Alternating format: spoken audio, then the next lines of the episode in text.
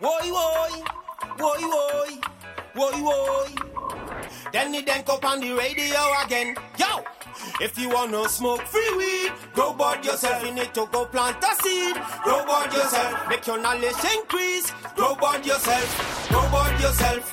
Grow bud yourself. All right, welcome to episode 58 of Grow Bud Yourself. We have a great show in store for you guys today. You definitely want to stick around for this. Mike and I are going to talk about some exciting legalization news. Our guest is Roland Cordova from Veterans Cannabis and You Grow Rentals. And we have a cultivation segment all about the vegetative stage and building a foundation for your plants, along with grow questions answered. Stick around. Excelsior Extracts, Sweet Leaf Nutrients, and Rocket Seeds bringing you episode 58 of Grow Bud Yourself.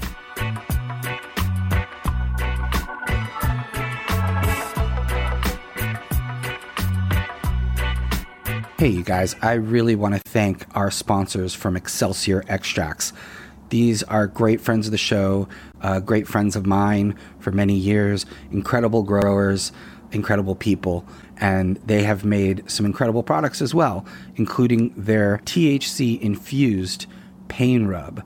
And you know it works because you're talking about people who are real, true cannabis medical patients that are making this. Just want to shout out Outcast and, and uh, TOH. Check them out on Instagram at Excelsior Extracts. That's E X C E L S I O R E X T R A C T S. Excelsior Extracts. DM them if you're interested in trying out that pain relief rub.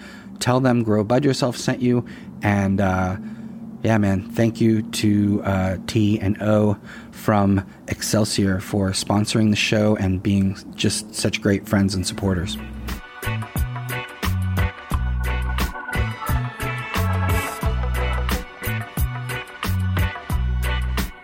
All right, welcome to episode 58. And as always, thank you to DJ Jacques and Win Strong for the incredible, incredible song. I mean, theme music. Who, who would have thunk it? I love it. So thank you guys. And uh, we got a great show in store for you guys. Um, first, I think we should talk about some of the things going on. Well, I mean, first, I mean, it's tradition at this point. This is episode 58. And uh, I don't know if you have anything. I've got a bit of a depressing one. Okay. Now, now maybe this has changed because, you know, uh, this is back from October of 2020. I guess it really hasn't been that long. But, you know, states have gone legal since then. But um, according to Eric Altieri, the head of NORML, he came out with this statement uh, after going over some of the arrest details and said police across America make a marijuana related arrest every 58 seconds. So every 58 seconds, someone in America is getting busted for pot. Pretty crazy, right? That's insane. Yeah, that's just awful. Less But than a that's- that's- second. That's kind of depressing. So let's maybe talk about something positive, and that, of course, is finally at last. And I guess we can't say officially because the governor hasn't signed it as of the as of us recording this right now. But the House and the Senate have passed a legalization bill in Connecticut. All right. Amazing. That's that is incredible. Who would think that New Jersey, New York, and Connecticut, you know, would would be would happening so so quickly? I mean, we talk about it, but the the reality is just amazing.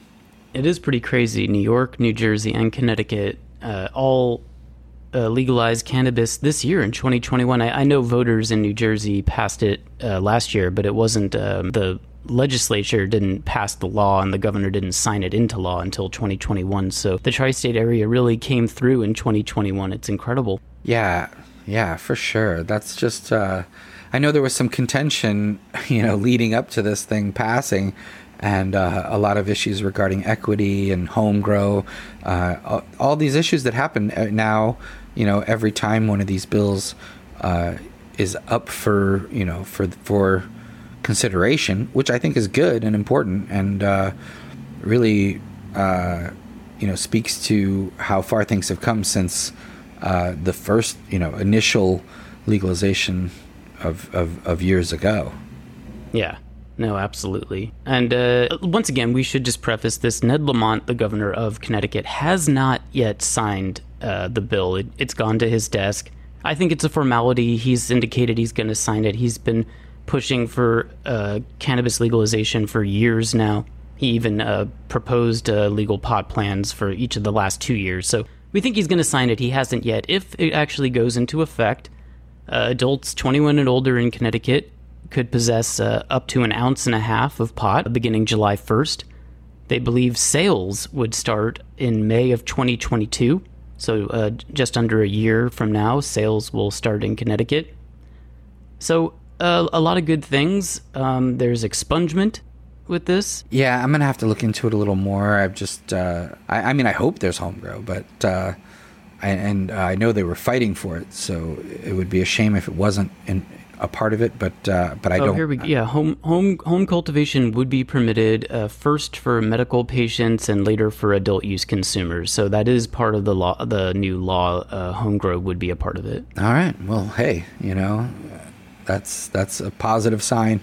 Uh, so thank you to Connecticut. Uh, you know, pending the governor's signature. Uh, but thanks to the activists that put the feet of these politicians to the fire and and made sure that there was uh, uh, you know a, a, decent bill passed rather than something that just benefited uh, very few and uh, didn't allow for patients to grow or any of that and um, you know it, it, it, it is important and and the the bills that are passing now uh, have more scrutiny upon them, and I think it's that is very important. And we as activists need to just continue to make sure uh, that these things are, are in our favor and socially equitable. Yeah, it's it's interesting. It, it wasn't a mirror image of New York, but in each case, uh, the governor supported cannabis, had put it in his budget proposal, and in each case, uh, the bill that the governor Ned Lamont in Connecticut and of course Cuomo here in New York came out with just didn't meet standards and was you know kind of crapped on. But people didn't give up on it, and as Dan said, activists held their feet to the fire. The legislature came through, came up with better legislation, and that's what ended up passing. So um, I'm excited for the Northeast. I mean, if you just break it down, you know, you've got Maine, Massachusetts, New Jersey, New York, Connecticut, Vermont. Uh, all we're missing, I think, are, are New Hampshire, uh, Rhode Island, and then uh, if you want to include Pennsylvania in the region, uh, Pennsylvania. Yeah, well, and those are all hopefully going to happen soon. Mm-hmm. Especially, well, I mean, think about New Hampshire. New Hampshire. Well, they're surrounded. I mean, even they with are. Canada. So yeah, I would I would hope you know.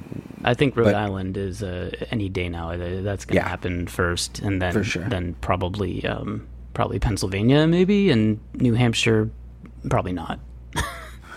well, as you said, the people have the power. That's the thing. Like everybody, the last you know, I don't know how many years, everybody has been talking about you know, politics and how broken and messed up it is. But when it comes to cannabis, we can be the change and we can make the change and make it the way we, we want it to be. And if not, then change it. But the important thing is really, you know, as things become more legal, I don't, you know, I love the fact that cannabis is becoming more legal, but I don't always love legal cannabis. Mm. But it's important for us to make sure that legal cannabis, qual- the quality of legal cannabis is up to what we want. And you can't have that uh, in these huge uh, facilities, and you can't have that when you know there's four people in charge of the the quality for the a whole state. So it is really important to make sure that we use our power uh, and get the products and the quality that we deserve and that we want, and that uh, you know that we can get anyway, uh, either by growing our own or, or going to the underground or the traditional marketplace. So, uh, I, you know, that's uh, kudos to Connecticut and uh, you know pending signatures and all that. I think it's really a, a great step forward.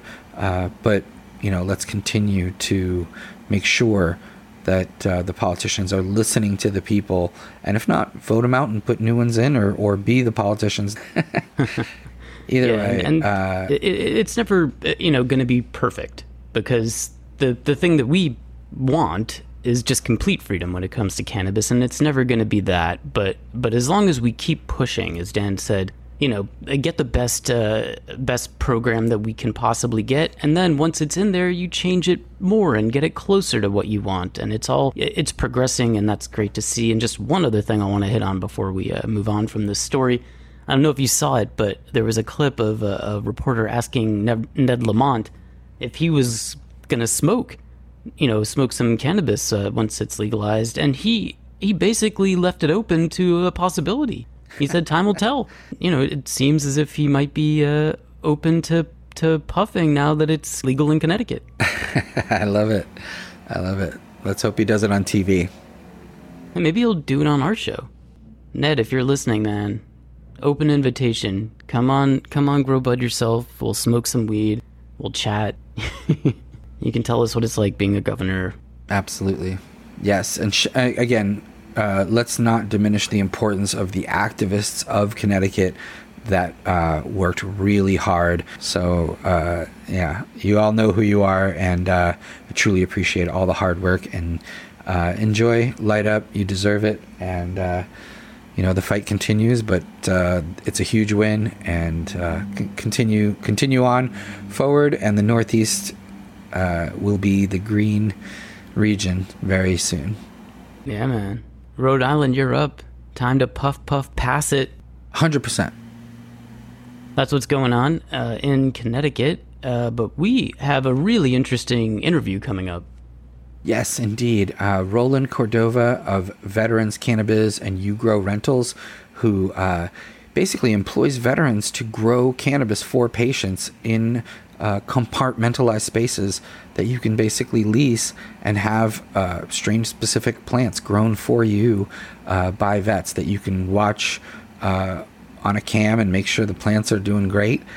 It's a really interesting business model, and he's a very interesting guy. So, without further ado, uh, why don't we take a break and come back after these messages with Roland Cordova?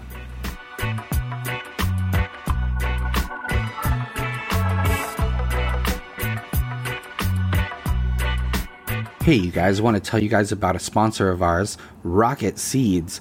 Uh, check them out at rocketseeds.com. They have a ton, I mean, over 500 different varieties of cannabis strains available.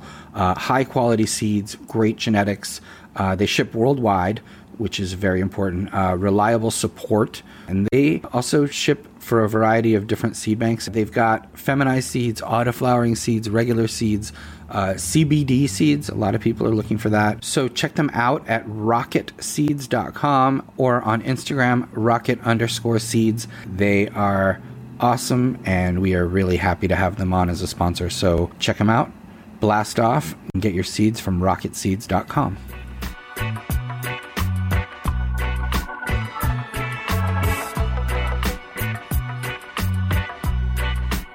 All right, welcome back. And we have a very special guest for you guys this week.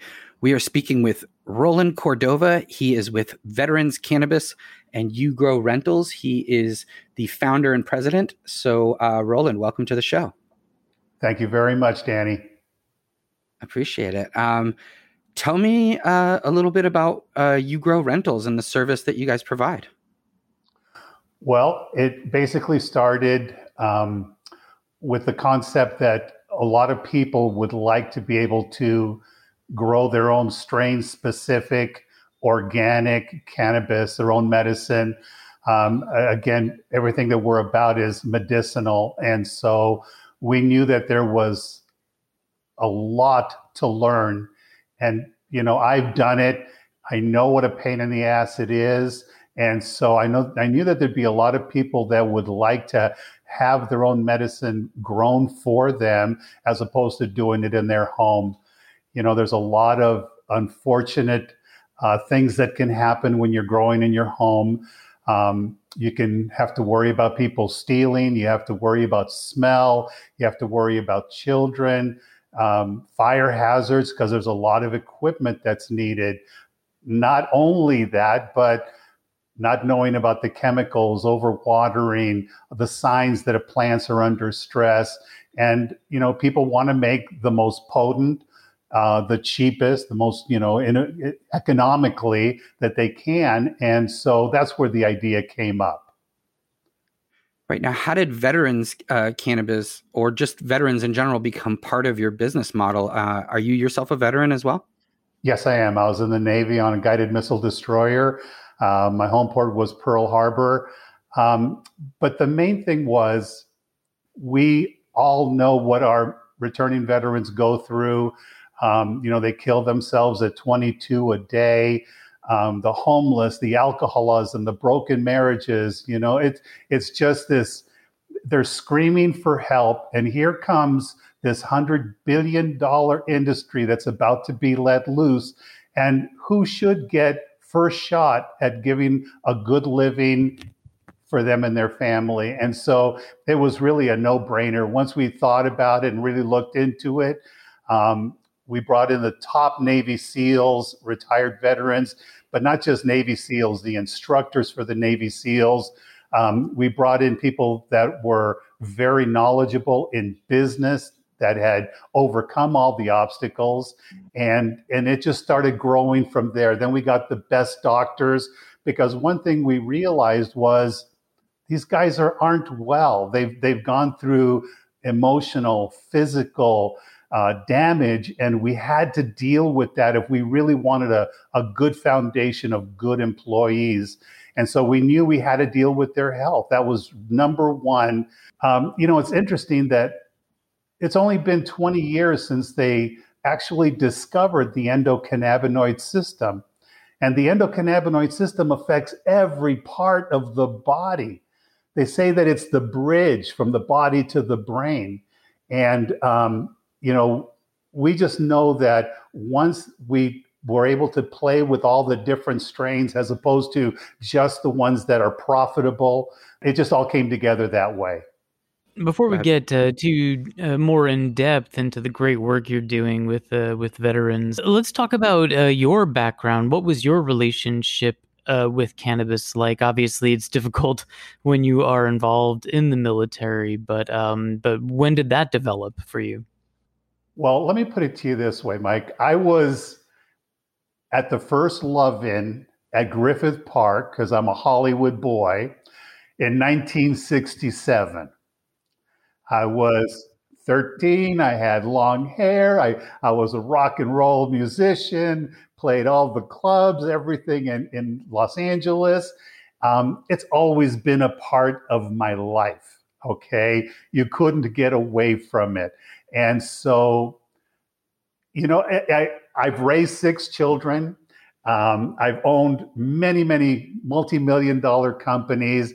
And so it kind of lost the everyday use. Um, about three, four years ago, when uh, California was doing Prop 64, I just knew I had to be a part of this. You know, it's been a part of my whole life. And the more that I learned, the more I found out about the benefits medically and all of the different disorders that we could eliminate some of the harsh chemicals and replace it with this. It just made sense. And, you know, I love starting businesses. That really has been my, you know, I don't know if you guys remember the, the safe cans that unscrewed at the bottom and you hide your money and jewelry and pot in them. That was my company. That was a company called California Safe. And um, so it's just always been a part of me. And so what our medicinal pharmaceutical world has done is they've always tried to find some chemical that could deal with the symptoms of an issue, but never the core problem. And so we want to take a different approach. And a lot of times, especially in the cannabinoid, endocannabinoid system, it's not all about getting to the point where you're high because it's so sensitive to cannabinoids, all it takes is a small amount. So it's almost like a nutraceutical. It's something that you just need a little bit. It stimulates this part of the body and it relaxes you and it calms you down and it gets those demons out of your mind that keep driving you to alcohol or whatever your demons or your drug of choice is going to be. So we want to take a look at it differently uh, we're not into recreational. There's going to be enough of that for everybody, but we really want to work on a different mindset and use our military veterans as our are you know perfect demographic to get their health back on track. And then once they learn this and understand it we want them to be the voice that goes out and does the education. So in our plans for veterans cannabis the first thing we do after they've been through their evaluation is we deal with their health issues. While they're in training we are dealing with their health.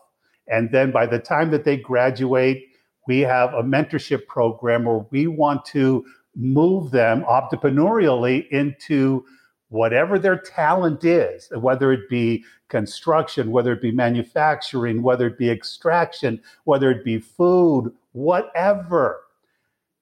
We want them to have first shot at making a good living on it.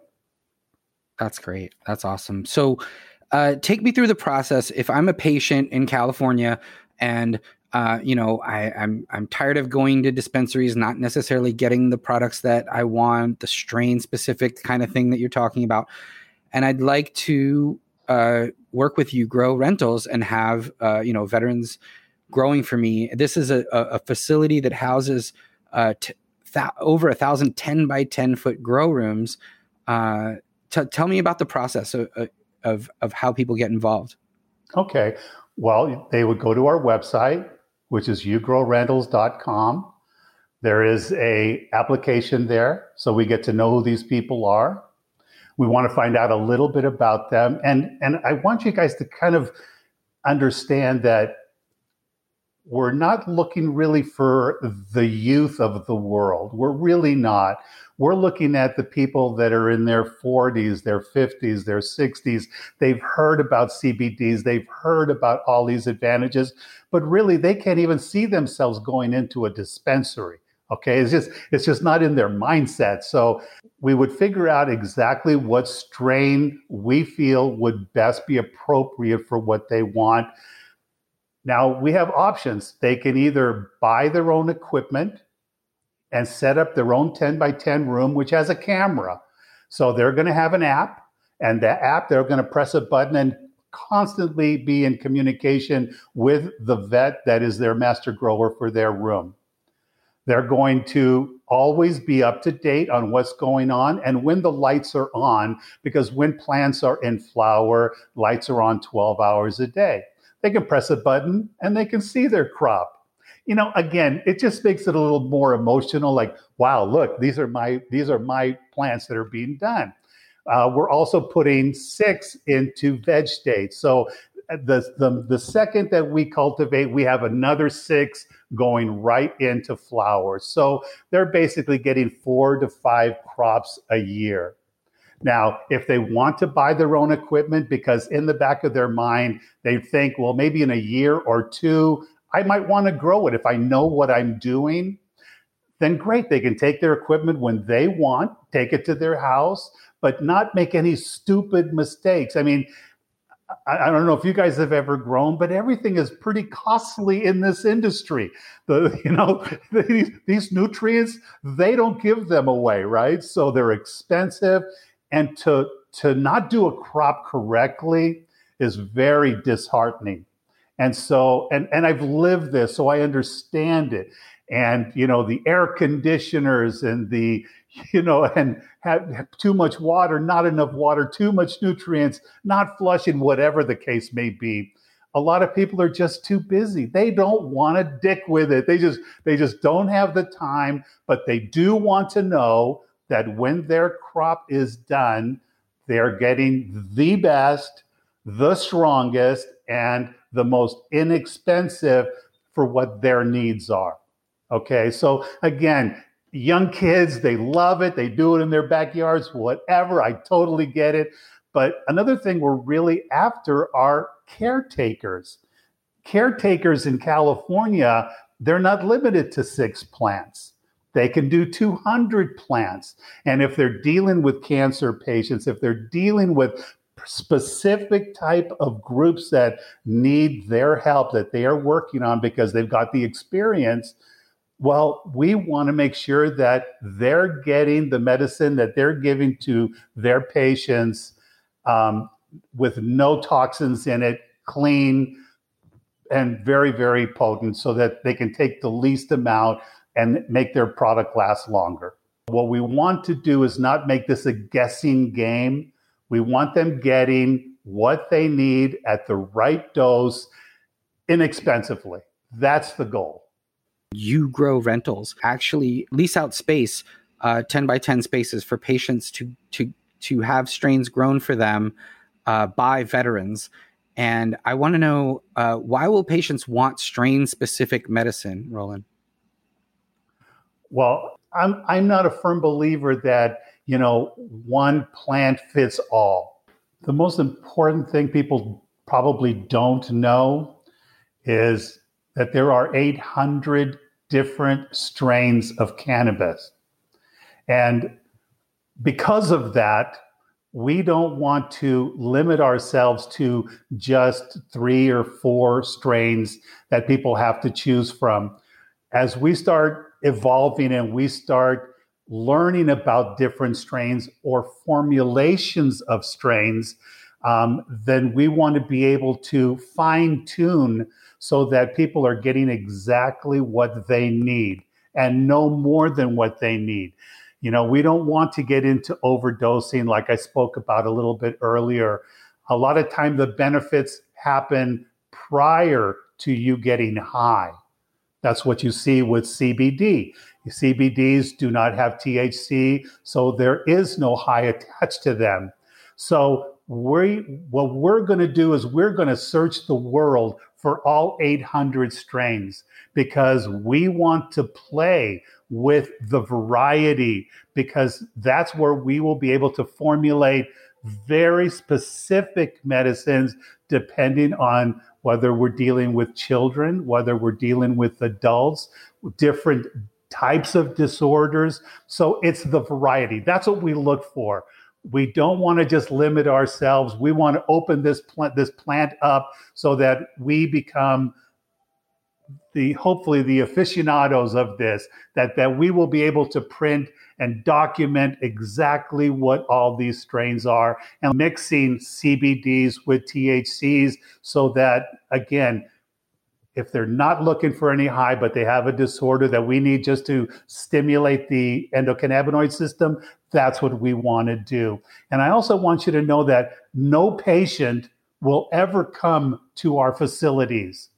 We cannot have a thousand people walking through and opening their doors and bringing in all kinds of pests or things that we have no control over.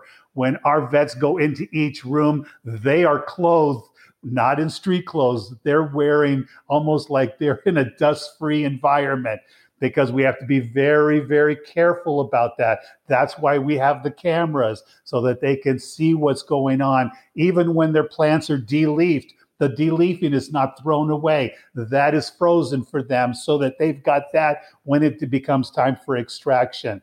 So we want them to make as much as they can with what they are investing in and so I just want to make sure that people understand that that the security and everything that is involved is going to be top notch for their crops.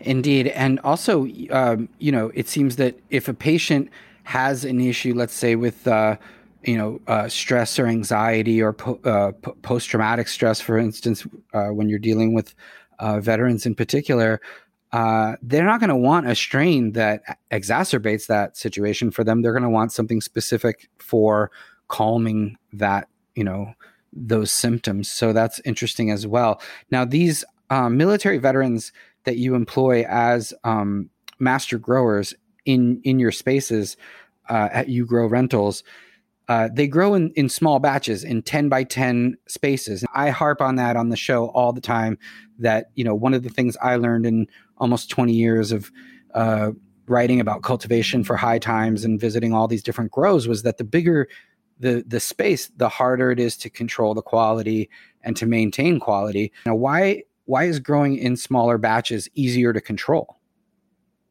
Well, first of all, it's what is allowed by the state of California. That's not true with caregivers, like we had discussed. So, the state of California allows you to grow 12 plants, six in flower, six in veg state. So, a 10 by 10 room is the size that we've been allotted. Okay. Even though our rooms are expandable, so that if a caretaker does come in and they do need 200 plants, the rooms will open up to the size that is going to be what they're needed. Um, again, when you're thinking of pests, when you're thinking of anything that you're going to need to make sure that nothing happens to their crop, because uh, we're going to stand behind the crop. If anything was to go wrong, we're going to make sure that they get their, their crop because that's on us. So when you're dealing in small batches, it's that person's crop. It is locked with their lock on it. Nobody but their master grower is allowed in that room. And it's just much easier to maintain. And so, again, the, the, the most important thing that, that we're about, you guys, is we want opportunity for veterans in any aspect we can. We want our veterans going to doctors' offices and, and opening the opportunity for these doctors to carry a veteran owned brand of medicine. We want everything that we touch to be actually made by a veteran. Here comes this one opportunity, and all we want is America to say, hell yes you know, we don't want the politicians making all the money, all the rich people. If we have this unbelievable opportunity coming that we already know is $90 billion, then hell yeah, my vote is let's give this to our veterans. And that's what we're trying to do. So we just want to be that umbrella. We want them to say, I know when I get out, I can make one phone call. I can get online. I can start looking into this opportunity. And I think a lot of people will really appreciate supporting veteran brands as opposed to just anything. Yeah. Yeah, well, absolutely. And on that note, I understand you have a petition on uh, change.org. Um, tell me, you know, a little bit about what you're trying to achieve with that and how people can participate. Well, you know what, Danny? Um, what we're trying to do, man, is get the word out. And change.org was just a way to just start people showing their support and their commitment because that's really what it's going to take. It's, you know, um, there's a couple of Republican congressmen that have started the Common Sense Cannabis Reform Act for veterans, uh, medical, and business ownership. And uh, it's going to the House right now. So we want politicians who know, who a lot of them are veterans that see this opportunity and say, yeah, I want to champion this. I want to be a voice for this. I truly believe that the way that this is set up is going to help a lot of veterans and their families. And so, you know, it's just a matter of time. But the more we get an opportunity, which I want to thank you guys for, for letting us get on your show, the more people know about it, get on our websites and go, hell yeah, I would love to support this concept. It's the most we can ask, man. But that's all I'm doing right now is I'm just trying to get the word out.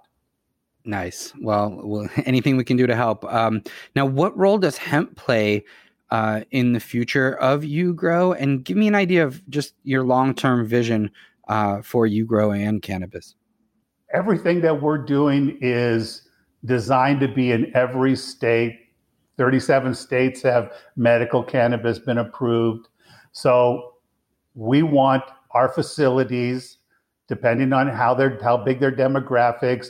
We're working with a group right now called uh, Patients Out of Time. And uh, it's a large, well designed group. And Mary Lynn, the president, is an angel. Um, we're working on developing a 50 acre lot that she has in Virginia um, to make a retreat for veterans. Um, but we want them in every state. We want our medical clinics in every state. Again, we want to create the largest brand in the cannabis industry that is vet owned, vet owned and operated, run, and that's who profits from it are these families. Again, you guys know as well as I do it's not a product that you just take down and smoke. There are a hundred applications. As far as hemp, why would we? Because you know how big hemp is going to be. They can use it for anything, for clothing, construction. You know, I mean, it just goes on and on. The first Bible was made out of hemp. So we understand its applications. But I would love to know that all over the United States, our veterans have an opportunity to have a hemp farm only because it's medicinal. I mean, a lot of people like gardening and it's got a lot of really you know, relaxing and de-stressing attributes to it. So we would like to have special opportunities where we, through our crowdfunding in each state, can can come up with these businesses that are veteran owned. They've gone through their training. They're they know what they're doing, and we do a crowdfunder to support that veteran. And I'm telling you guys, there's nothing better than seeing somebody that didn't know they had an entrepreneurial spirit and then seeing a business person come out of them they're just so thankful and so grateful man and like i say what a great thing to come out of the military when you're so insecure don't have any idea what the hell you're good for and to have a group of people a group of military waiting to take them by the hand and help them Absolutely. And uh, as you mentioned, there's so many ancillary business opportunities for these vets when they, um, you know, graduate from, you know, the program that you're uh, you're giving them. And I think it's really important uh, to to learn these extra skills and and the skills that they learned in the military can help them very much so with cultivation because it's all about uh, being on time, patience, diligence, and many of the things that you learn in military training uh, apply directly to not just uh, the cultivation side, but running the business, showing up, and being there. Uh, now, can you tell me how can uh, a patient that wants access to one of these 10 by 10 spaces uh, and be able to look at an app that gives them 24 access uh, 24 hour access via video to their grow. How does that patient get in touch with you guys? Like, what's your uh, websites and social media? And also, how can a veteran who's out there possibly listening to us or, or a family member of theirs uh, get them involved in this as well as a grower or a patient? Okay. For Veterans Cannabis, just go ahead. You can get on our Facebook, which is Veterans Cannabis, or you can just go to Veterans, C A N N A B I Z dot org, or you can go to U Grow, which is the letter U, G R O W, rentals dot com. So we're taking care of this incredible asset. They're just not going to be thrown away. They're going to be repurposed into a new field that's going to bring them the pride that they need and the and the direction. But it's also going to help all of our growers all of our elderly who are being really over medicated because that's all they've got are pharmaceuticals. That's what the doctor gives them. And we're not saying that's bad but if you can take a couple of those away and replace it with something that is more organic to the body well, doesn't that just make sense? So we're helping not only caregivers, we're helping the people that want to grow their own particular organic strain for their medicine, know from inception where it comes from, what was put on it. There's no chemicals on there. Also, be learning, learning more about this incredible plant. So it's just kind of a win win. Awesome. Well, thank you so much uh, Roland Cordova. Uh, I know it's a cliche, but thank you for your uh, for your service, your military service, and also for your service to the plant. And more importantly, we're talking about human beings and their health and well being. And as you mentioned, you know they're at risk and and very much in need of help. So uh, truly appreciate it. Uh, thank you for coming on the show. Uh, thanks for doing what you do, Mike, Danny. Thank you for the opportunity, guys. What people need to understand is before the turn of the century, it was the number two prescribed plant to almost every disorder. But for political, for money, for greed, for whatever, it's been squashed. So we got to get back to our roots. The world is evolving and it's we just need to realize that toxins and things that are poisoning us have a serious effect on how we think, how we sleep, how we love. And so, you guys, we all got to do it as a family, you know? And hopefully in the future, we will meet again. Absolutely. Well, thank you, sir. Uh, and we will be back with more Grow Bud Yourself after these messages.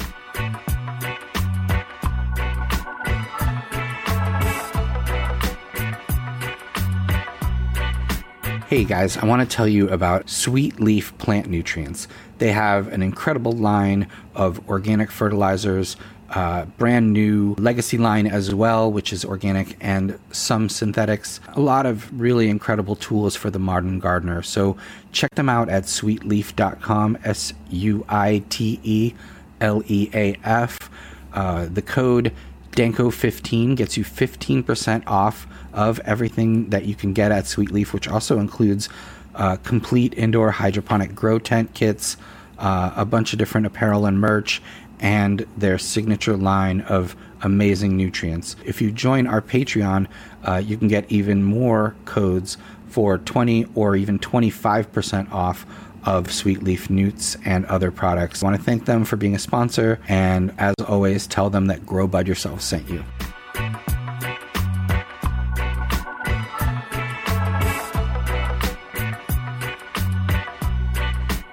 All right, and welcome back. Uh, great having Roland on the show. And as I said, thank you for your service to all veterans. And yeah, if you're a veteran or a patient, reach out, uh, particularly in California. But I have a feeling they'll be expanding pretty soon into other areas as well. So uh, yeah, thanks to him and uh, to all of y'all. And I think now we're we're approaching the the cultivation segment of the show. I think we're in it. We are in All the right, cultivation segment. And Let's uh, start growing. yeah, man. Well, as our listeners know, each week Dan likes to take on a grow topic that's going to help you become a better cultivator. So, what are we talking about this week? So this week we're talking about building the foundation. Uh, basically, it's the vegetative stage, but particularly lighting and feeding, uh, and the important things to to remember during this important stage. And for most of us, this is the stage that we're in, particularly if you're growing outdoors. I mean, if you're indoors, you could be in any stage at any time. Uh, but I do think that it's neglected sometimes. People think, oh, you know, just uh, grow your seedlings and uh, and then focus on the flowering stage. But vegetative stage is super important. Uh, it really lays the groundwork for the stronger plants that uh, will actually be able to bear the weight of the flowers that you're going to be growing. So there's two stages to to cannabis plant growth. Uh, a lot of you guys know this, but just in case there's beginners uh, out there, it starts with the vegetative stage and then it moves into the flowering stage. And outdoors, this happens naturally by the shift from the summer to the fall.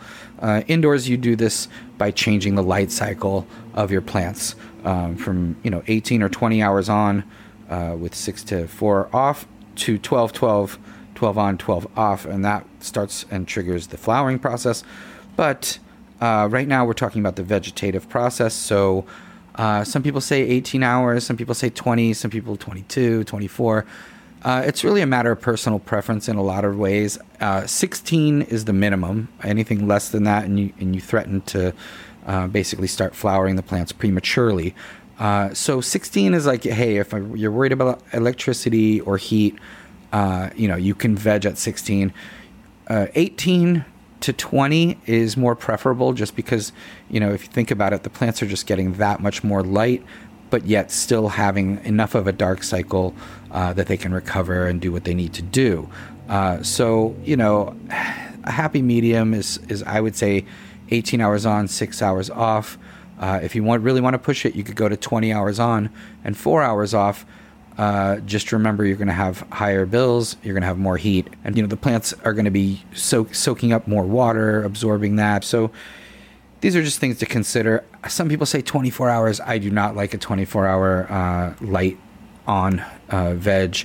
I just think the plants have to have some kind of rest, and uh, you know people push back on that. Even some some very prominent uh, growers will do that, but uh, I do think plants need that rest, and I I think honestly that's the time that they actually uh, use the sunlight and the nutrients and the water that they've absorbed to to you know build more cells.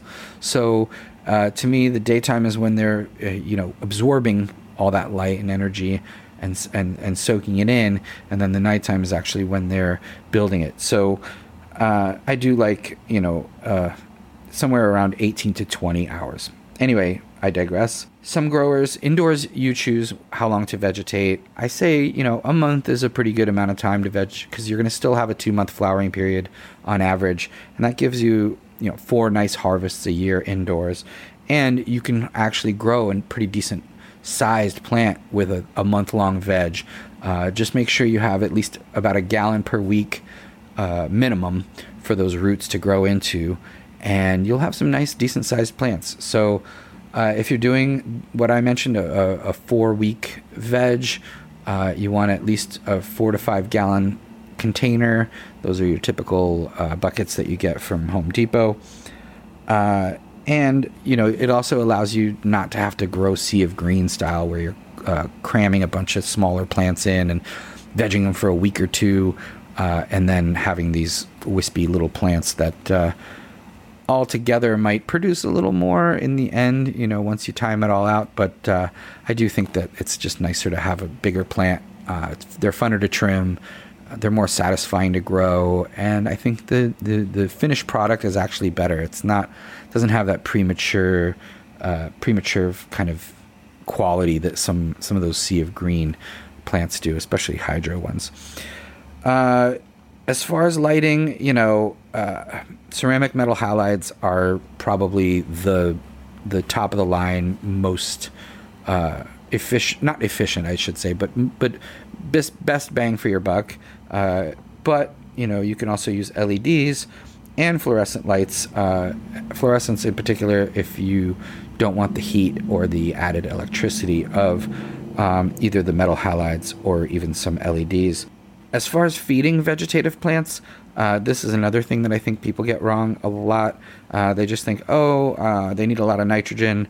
Let me give them a lot of nitrogen. But the truth is, they need a balanced diet that is high in nitrogen, but still has some potassium, some phosphorus, and a lot of the uh, micronutrients or elements that, uh, you know, obviously the big joke is the, the, plant needs CalMag, but it's true. The plant does need CalMag, and uh, a lot of times that is the solution this is a time when you can easily overdo it. If your plant is lush and green and healthy uh, and you're constantly feeding it more and more nutrients eventually you're going to be overfeeding. You're going to see some burnt leaf tips.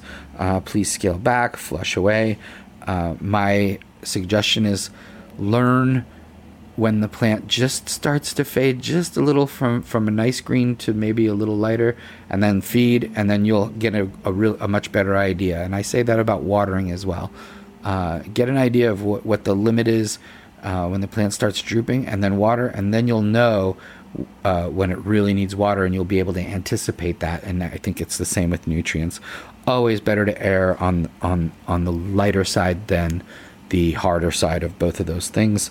Uh, again, the roots need a wet dry cycle, so uh, only apply water or nutrient solution when necessary try to alternate between nutrient solution and plain water. Uh, that way, you'll hopefully not have that buildup of newts.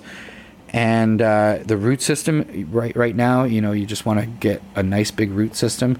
Uh, so anything you can do to allow oxygen to reach the roots, uh, water, nutrients, and all of that in the proper levels is very important.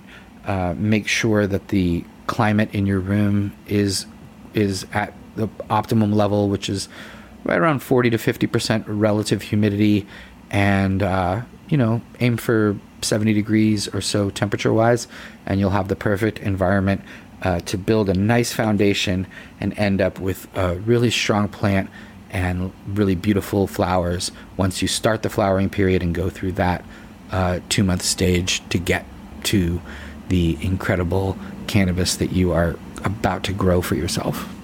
All right. Uh, excellent grow tip. So thanks very much for that. And now uh, it is the time on the show when we answer some questions from our listeners. And if you have a question that you would like answered, uh, get in touch with us. You could email us. That is info at growbudyourself.com. Uh, we got a bunch to get through, so let's jump right in. Let's do it. All right, we're going to kick it off with Hi Guy Nikolai. yes, I love the name. A, a fellow comrade. I was just going to say, all right, so Hi Guy Nikolai writes Hey Danny and Mike, recently two Granddaddy Purp seedlings came into my possession.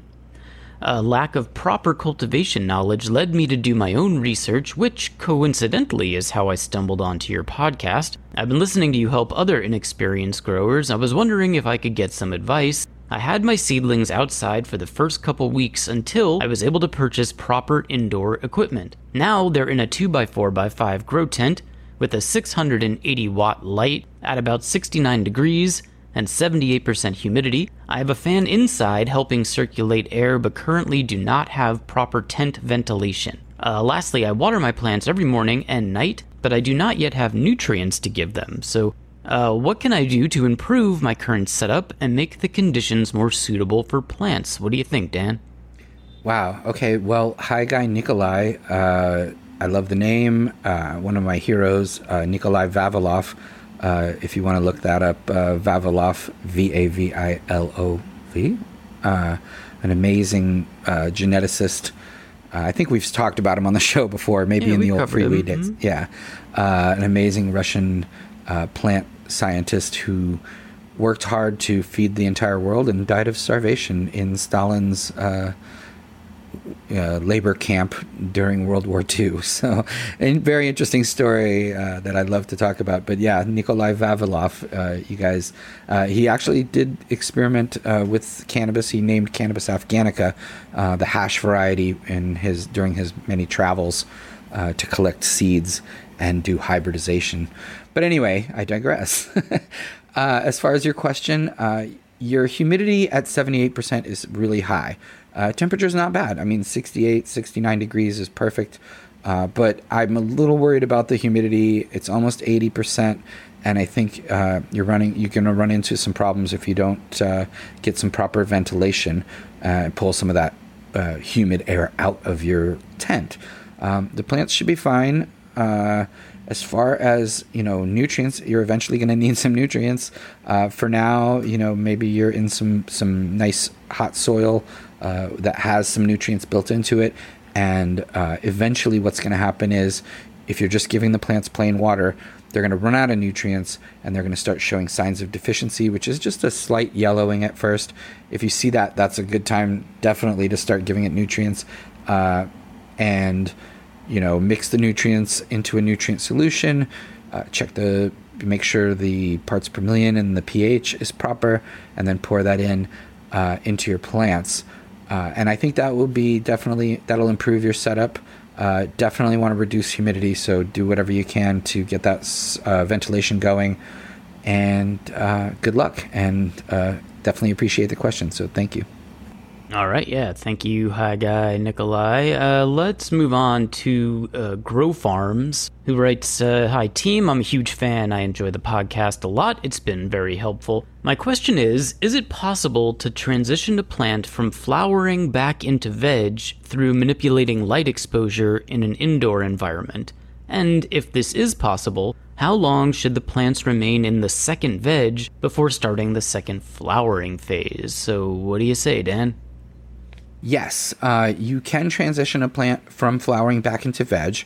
Um, and it is exactly like you said, you manipulate the light exposure. So you just give the plant more light. This is called revegging, and people do it uh, quite frequently. Uh, it happens when you grow something from seed and you, and you want to uh, take a clone, and you know you, you finally grow out the flower, and you think it's so amazing, and uh, you, you you neglected to take a clone when the plant was in the vegging stage, and you got no more seeds the only way to keep those genetics is to re-veg the plant. Uh, so basically, you harvest the flowers off the plant. You got to leave some fan leaves on the plant. You got to leave some some growth there, even after you take off uh, the flowers. Leave some of the bigger fan leaves. Leave some of the growth, and then immediately put that plant under uh, 18 to 20 or so hours of light per day. And what you'll see is eventually uh, some little you know shoots will start coming out even in the places between you know between in the nodes between where the leaves meet the stem. And those shoots will be vegetating shoots. Uh, as far as how long to do that i mean you want to build a certain foundation. What I would do, honestly, is you don't get a ton of flowers when you re-veg plants. The real reason to re-veg plants is to keep a genetic that you think is amazing that you only have in a flowering form.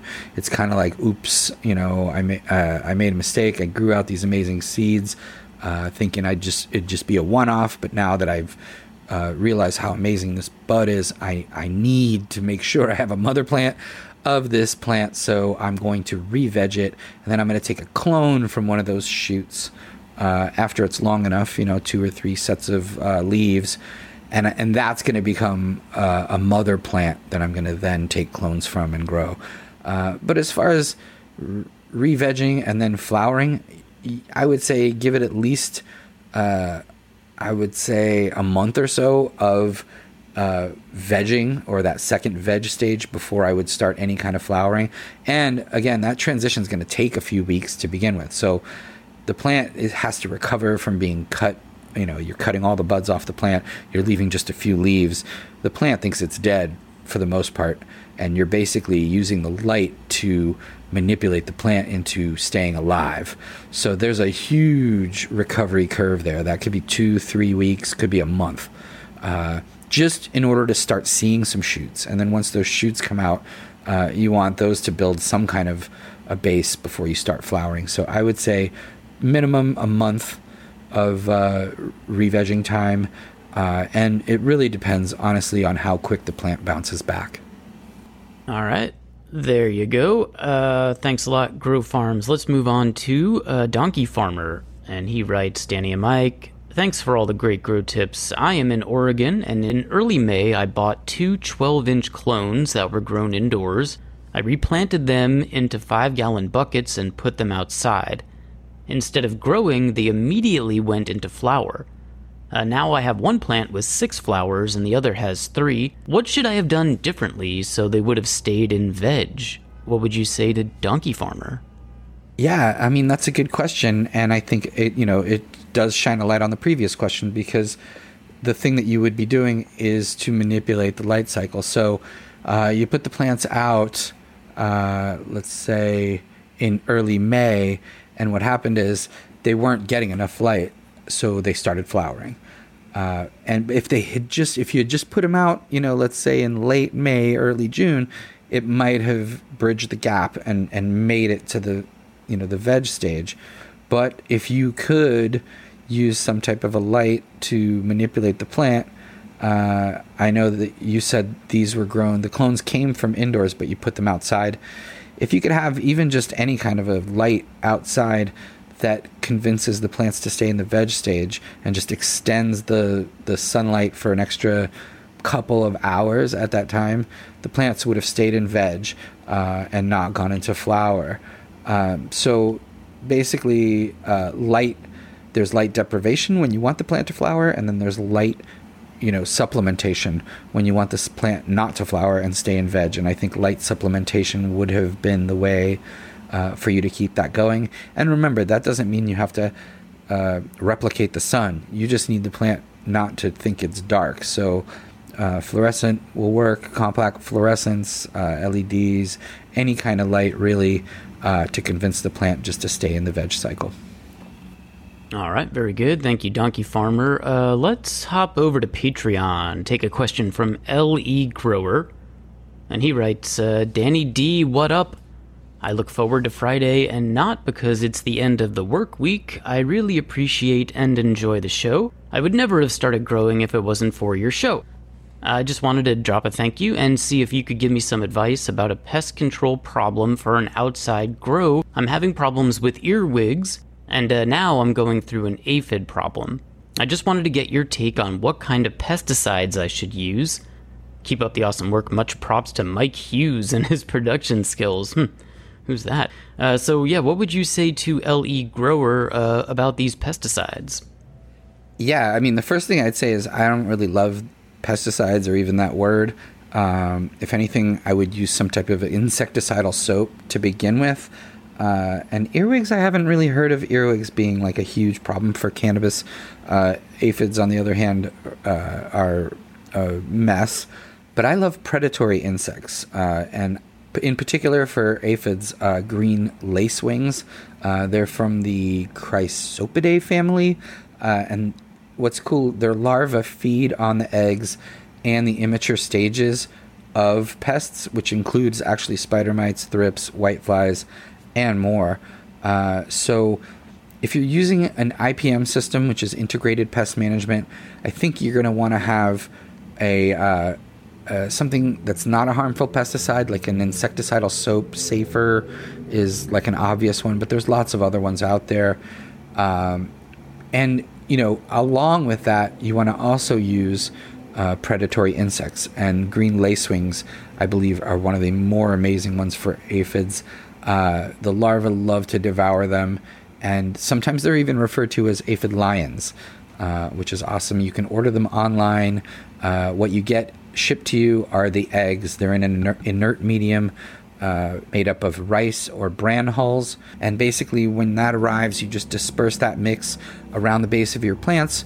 Uh, within a few days, those eggs hatch and they start munching on the uh, mature aphids and their eggs. So, very effective and uh, very satisfying as well.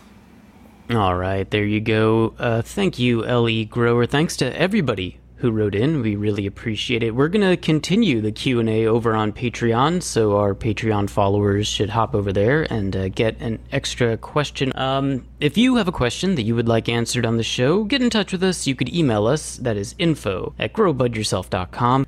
Uh, what do you say we take a little break, come back, and wrap it up? Let's do it.